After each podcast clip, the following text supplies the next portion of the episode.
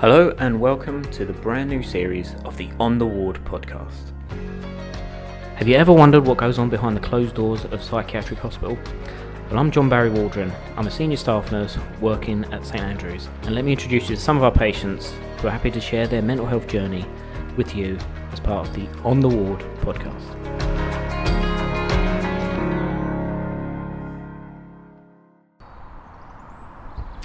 Hello and welcome to the latest episode of the On the Ward podcast.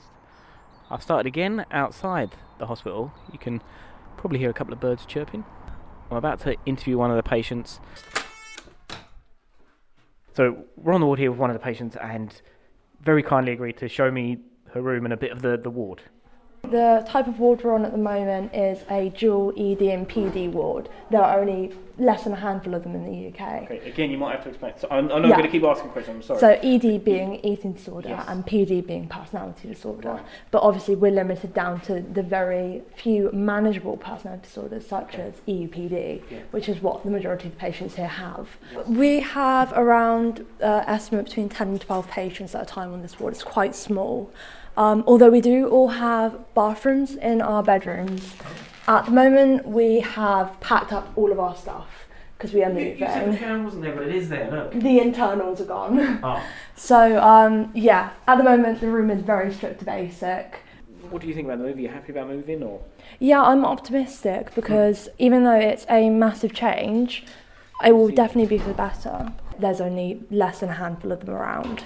So yeah, I feel very lucky to be here, and that's why I'm really optimistic about the move Yeah. because there's just so many benefits that can come from it. It's a bigger ward, much more acclimatised to the type of ward that we are, Yeah. and has a lot better facilities than this one. Because at the moment we're only one floor, one Yeah. corridor, very linked together, whereas the other ward is very separated. Right. And I can see you got lockers here. Yeah, so we all have our individual lockers. This one's mine. Oh, very nice. And it's all colour coded, and you've got lots of stickers and. Yep, And interesting, I see you've got your phone here as well. yep. So you guys are allowed your phones on the ward. Yes, it's, I mean it's quite a outdated thing to not have phones on Mm. I, wards. I agree. Yeah. Mm. Prior to COVID, it was a lot more strict, especially on CAMS units and stuff like that. But it's about least restrictive here, so yeah, yeah. as least restrictive as we can get. Okay. And you, but you find it useful to have it because you. Yeah, because a lot of us are from two, three hours away from this unit. Yeah. Family and friends are very that you have to have that kind of sporadic contact. You can have visits and stuff like that, but it's a lot easier to be able to call. We get a staggered admission here, so once a month maximum, and everyone here the estimated stay is twelve to eighteen months. So you quite a kind long of time, have yeah. to be knit together because that's the type of ward it is. It's to a treatment rather than detention. And you said you might be going for a walk in a minute. Yeah. Just trying to have a look, see if there's anybody that maybe might be able to sign us out. You, Yeah. So you get unescorted leave, is it? So. Yeah, so here they work on a PBS plan. Okay. So that's basically have point to- you have behavioural to explain. system. and um, so that's relating to a thing called the level system. Right. So there's levels one to five, six being uh, like completely off section. Mm-hmm. Um, and as you go up the different levels, you get more leave, home visits, unescorted leave, and other benefits like more room time because we do not have constant access to our rooms here. Okay. So it kind of dependent on how you're doing mentally is how up and down the system you go. Exactly. Right. And that is assessment of risk and individual risk. Right, right.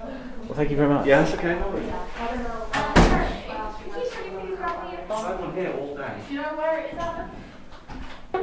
I think I've got a thing now. So we're heading out now for a walk. Yeah. So how often do you get out for a walk? So with my leave, I have uh, a week. I have daily community leave. I have community leave for four hours a week as well. On top of that, I've got two unescorted grounds and two gate leaves where you can go to smoke. All Oh, right. And and so you don't need an escort most of the time. I don't need an escort at all. And we're back through this airlock there, and and now we're out into the fresh air and the nice, kind of cold, but not too bad. One of the selling points for coming to St Andrews for me was Yeah. the grounds. Right. I mean, they are lovely. 154 acres in total. Quite big, yeah. I'll go around this way. So I suppose we'll start from the top. So how have you ended up? I guess in mental health services. Really. Yeah, so um, I've been in contact with mental health services since I was nine. Uh, I'm now 19. Right, well, that's a long So, time. yeah, it's quite a while. And I have been in and out of inpatient now for two years. This admission so far is a year and three or four months. I was in and out of general hospital throughout 2020. So when we had the first case of COVID, I was in general hospital with an NG tube because I wasn't having my intake, I wasn't having any fluid. It was just a very, very dark time for me. People might not know what NG tube means or what, what does Yes. it actually entail. So there are kind of different kinds of ways of receiving nutrition if you're not meeting that criteria. And one of the most common ones is an NG tube, which is a tube that goes down your nose into your stomach, or as an NJ tube, which goes down into your large intestine. It's usually when you're not having any intake at all, or you're refusing oral nutrition. And but so you're saying you were experiencing that, but but now you've managed to. Yes. And what, what do you think's been the key, or what's what's changed? So definitely the routine of this place Right. um, and the fact that it's so specified to two of the disorders in which I have in the ways that they can support me properly, which is a DBT program. Okay. So uh, DBT is the kind of therapy that they have here, Yes, it's dialectical behavioural therapy. uh, and that that helps with kind of the thoughts and the processes. and- Absolutely, and as well as that, there's so many ways to figure out why you're doing these things Okay. and how to not do them. So Right. using skills. Okay. So what kind of skills? So in DBT, there's certain different categories and certain things that you go through. So there's like interpersonal effectiveness, What's that one? There's- That, hold on, you have to tell me that one. What does that mean? So Interpersonal interpersonal effectiveness is about trying to be as effective as possible and working your way around things. effectiveness. Okay, so kind of. so you- some skills right. could be like doing pros and cons. Some of it could just be general effectiveness, um, problem solving, Okay. stuff like that. So and how would that help you specifically, like with some of the issues that you have on, on the ward or whatever you're. So for an example, if the Right. ward was in crisis and there were several incidents going on, you might think, oh well, I'm going to go and have an incident now, Yes. or you might have already that might have been the last straw for you. Right. The skills come into play when that happens. Okay. because it's about deciding not to do that and how to make the situation better. And you mentioned there about pros and cons. Or something. Yeah, so pros and cons is something I like to use quite a lot. A lot of people do it automatically, but I think DBT reinforces that. So it's about making a list in your head basically of pros of doing something and cons of doing that. And there's several different ways to do that. So for an example, here, oh, I don't want to have an incident because oh, I don't want to lose my levels or my leave because that will happen Yeah, yeah. or I want to keep eating because I will get to go on my walks or Yeah. progress forward or go on home leave. I see. And um, what you sort of kind of saying is before you had this kind of therapy, and maybe a little while back, you maybe wouldn't have had them thoughts. Yeah, You maybe would absolutely. have gone straight to the negative action or whatever you want to call it. Exactly. And I suppose that's what happens if you don't receive the right care or you're not on the right treatment plan because it needs to be so specific to your needs that nothing else really works for it apart from that.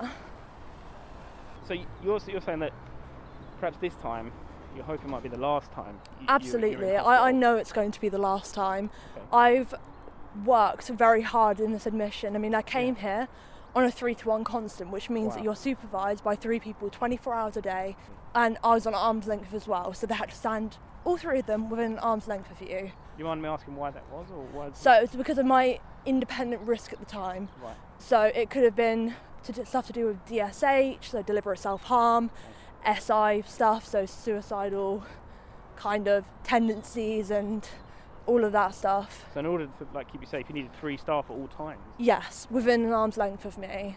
So that's really not very good. And I've come here now, I've got my first Section 17 leave two months after coming here, after being seven months in the acute unit on that high of a constant.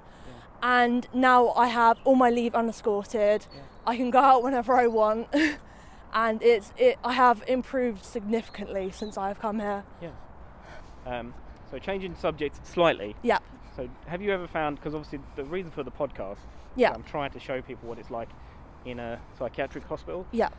Some of my friends and people that aren't used to it have really uh, strange ideas of what happens in a hospital. Yes, I think people Um, still think that mental hospitals are asylums. Yes, Straight yeah. jackets, white Yeah. padded walls. Yeah. It's very, very outdated and it's totally not what it is. But where, where do you think that comes from? Why do people, you think people have that image? I suppose there is a certain bridge between the community and inpatient Okay. Mm-hmm. where there is a lot of like withheld knowledge. people know that they have bedrooms and stuff like that, but some people's knowledge doesn't go past the asylums from 40 years ago. Yes, I I guess it's like movies and things, and even uh, video games and that. yep, definitely. There's a lot of negative connotations behind inpatient treatment and psychiatric hospitals in general that cause this like stigma Yeah. to be pulled around that it's very restrictive and so so tightly implemented that people don't have any freedom or free will basically but it's Yeah, I mean- totally not like that Y- You're right. I think because some of my friends would, when I say I- I've taken a patient to town, and they say, "What? They're allowed out?" exactly I say, "Yeah, of course." You know, but I think pe- like you're right. People have this image in their head. Have you ever had to deal with any of that, like stigma from people? Yeah, particularly around a- your mental- absolutely. I mean, even when I've been out on community leave and stuff like that, Yeah. there are comments that are said because sometimes the staff walk around with their belts on, which carry their keys, Of course. or their IDs, or their St Andrews uniform, Yeah. and that kind of gives stares, looks, comments. Sometimes staff have got better at kind of covering that, but Mm. I mean, it it's- doesn't it- stop what happens. Y- You're right, but it's a bit sad that pe- people um, it is. still judge people for being from a hospital. Exactly, because I mean, if you were looking at general hospital, if someone Yeah. was in general hospital getting treatment, they wouldn't get the same treatment as someone in psychiatric hospital. Yeah. Whereas everyone has mental health, whether it is good or bad, and mental health is not just something negative. Yeah. But have you found? Um, do you get any negative comments or anything? You know, online. Yeah, so I mean, I used to have like post quite a lot. I'd never post about my mental health because I didn't want kind of that leaf to be taken out of my book when I wasn't better. Yeah. I don't really want to post about recovery because I am in recovery. Yeah. Mm-hmm. After I'm recovered, fair enough, but not now. And because I used to use social media when I was unwell, I got a lot of not hate, but people were misusing my content. Right. So I completely came off it. Yeah. And I said I didn't want to be involved in this until I was at a place where I knew I could use social media properly. I understand. But it's about trying to fight the stigma basically, Yeah. and as well as that, n- get rid of all the negative connotations of mental health issues online, which would take a while, it would take a long time. But I mean, the first step is actually taking that action. Yeah. And uh, you, you, I mentioned on the ward that you're quite a, an advocate, or you do do public speaking about. mental Yeah, I health. do. I do quite a lot. So I'm like the representative for our division. Right. So I speak on behalf of all of the women's services in Okay, St wow. Andrews, Yeah. and I basically bring up things that people can't say. So people that are in those early stages of recovery, where they cannot even go out and leave, or they're on the tube and they're stuck indoors, Yeah. they can't share their points because they're not in a position where they can. Yeah. But I'm in that position, so I'd rather do what I can to help myself and the other patients that can't speak. And so, uh, going back to originally, sorry, when you said you were admitted, Yeah. you had all these kind of negative thoughts in your head. Yeah. D- Do you know what they were around, or what was your kind of? Yeah, so I struggled mainly with because my eating disorder was bad. Yeah. Obviously, when you don't eat very well, your brain doesn't think very well. Yeah. And so it was kind of one thing after another, and then it was kind of people's behaviours in hospital that made me even worse. Can you can you go a bit further into that? So you're saying other people's behaviour kind of made you worse. Absolutely, because there was no real stability on an acute ward. There are new patients every other day, Yeah. and some of their behaviours can range from like self harm to suicide attempts to not eating Psychosis. to I guess some of them overeating, might be- psychosis. There's been violence towards patients, staff. So yeah, it is Yeah. quite a hectic environment to be around. Wow. And did you ever? So when you have these urges, do you like kind of thoughts that you have, or are they more? Yeah, I mean, before I would have really struggled because at the moment I did have a blip a couple of months ago, Yeah. but in my other ward, I, the highest I made it without any instance was 10 days, and that was the most I've gone since I was 12. So it was a massive deal. Yeah. And now I'm what, 57 days since my last incident, and it just feels normal. So how did you like feel? Because it must have been a little bit strange going out on your own. Absolutely. I mean, at first, leave was terrifying. Yeah. It was absolutely terrifying. Can you talk about that? Why do you think it was terrifying? I mean, it was the first time that I'd been out, even with a member of staff, since I went into hospital. Because I was on such high observations that leave was never even, I never even thought about it until I got here. So something just as simple as like going for a walk, like we've just done now, Yeah. you couldn't envisage that. No, not at all. Not at all. Why do you think it was just too? It was too Daunting or- much. Yeah. I mean, I never expected to get this far. Right. So for me, it was a massive success, but it was also a very terrifying kind of leap of independence.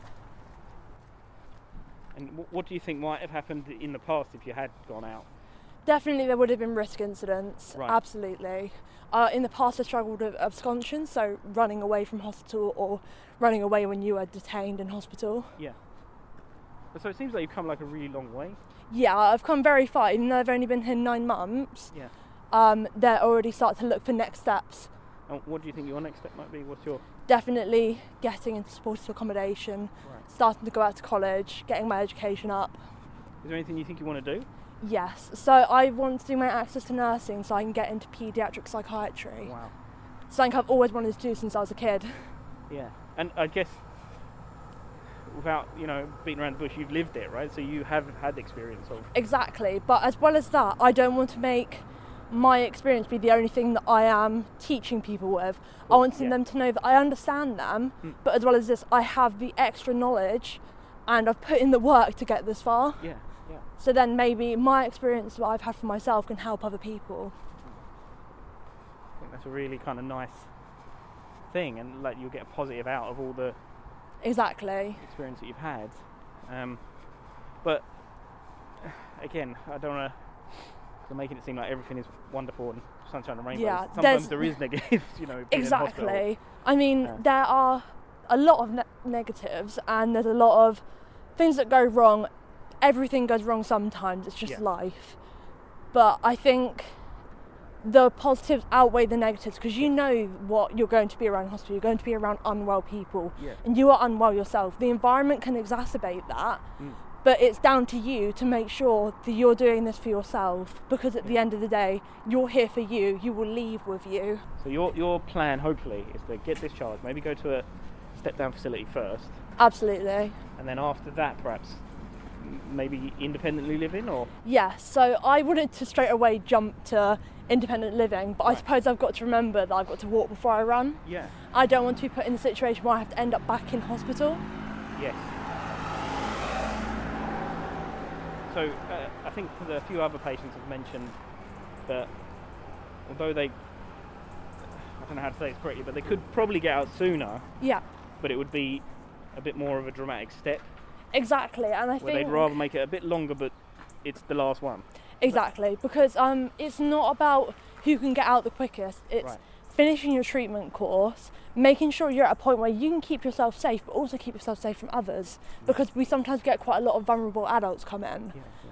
and there are so many different complexities so you need to make sure you're safe around yourself you're eating your nutrition's good and you can manage your own medication you can spend extended periods of time at home by yourself I'm just thinking it must be really difficult for you because obviously you've got to look after your physical health and the mental health. Like, exactly it is it can be quite overwhelming sometimes Yeah. but when you're at the point where you're not struggling as much with your intake and you're not struggling with incidents that's when life just becomes a little bit easier and you get to the point where I am where you're able to go out unescorted when you want to really Yeah. um, you have a structured day that doesn't involve staying on the ward all day it's about slowly grasping that independence back so I was going to ask you a bit about your extracurricular stuff. So maybe not the therapy or the medication. What's the other stuff that you like doing, like art or? yeah Music. so before I came into hospital I was a fine arts student Oh wow, okay. and I used to study music and art and English literature. I, I love books. yeah, um, so I had kind of like an array of different things that I'd do all the time. I was really into sports when I was younger. Um, I was involved in like district athletic competitions and even in hospital as well. I've been involved in art competitions like the Costa Awards. yeah. And do you find that the art helps? Yeah, absolutely. I mean, I've been in places before where they've done art therapy, which kind of helped. But I like it being my own thing that I do rather than a structured thing that's been created by a hospital. Right. And can you talk a little bit about that? So the, just the process of you doing your art Yeah. kind of helps you mentally. Absolutely. I mean, it's one of the most relaxing things I can really do that's not reading or playing piano. Right. And as well as that, you're getting something out of it because I mean, I look back on my art from other places and it kind of shows me where I was mentally and where I am now. So that comparative does really help me. That's amazing. That's really interesting. So you're saying you can look at the pictures and the art that you've done previously and recognise that you perhaps weren't doing so well mentally. Absolutely. I mean, I find it's a really good tool to look back on. And you said you like reading. Yeah, I love reading. What do you read around or about? Uh, I read literally everything. Yeah. Like I, I can't even narrow it down. so not but- even because some people would specifically look at mental health stuff, like books, you know, and Oh yeah, no, I like to keep mental health and my hobbies quite separated. That's so I'll interesting. read some like awareness stuff or I'll read DBT stuff and stuff like that, but that's not my hobby. that's almost My- like work. It's like that's Why? work and the rest Yeah. of my books is like play. yeah. So the, you kind of go completely uh, opposite to what that. yep, because sometimes I've had enough of mental health. Yeah. I mean, I'm ar- I'm around it 24 7. I've got it, I've Yeah. got bad mental health myself, so sometimes I just need to kind of break from that. I understand. Yeah. But you're right. But start making our way back because it's just starting to rain. Yes. Don't want to ruin my hair. Right, yeah. But, uh, right, so thank you very much for talking with me. no You- problem, you talked thank so, you. So well, and I really hope all your um, stuff works out, particularly about getting out, and particularly maybe about being a nurse, maybe one day. Exactly. Thank you. And you must be getting super fit doing these walks. exactly. Do you go out once or twice a day? No, three times a day. No, Goodness, me. five or six actually, including my gate leaves. wow. But I'm out for two 30 minute walks a day, and then I've got community and then I've got gate leave. And I suppose that we should have mentioned that, but that helps. You think Absolutely. having the leave? We mentioned It does- just it does at the really, start, really getting out help. and- You said you got something at four o'clock. yeah, going out again. Is that for another walk round or? Uh, yeah, another walk around. Okay, we're back. Do we have to tell everyone that Oh, we're back? Or? Yeah, I'll get myself signed up. Well, thank you very much. Thanks for all your Thank chat. It you. was brilliant. Thank I loved you. it.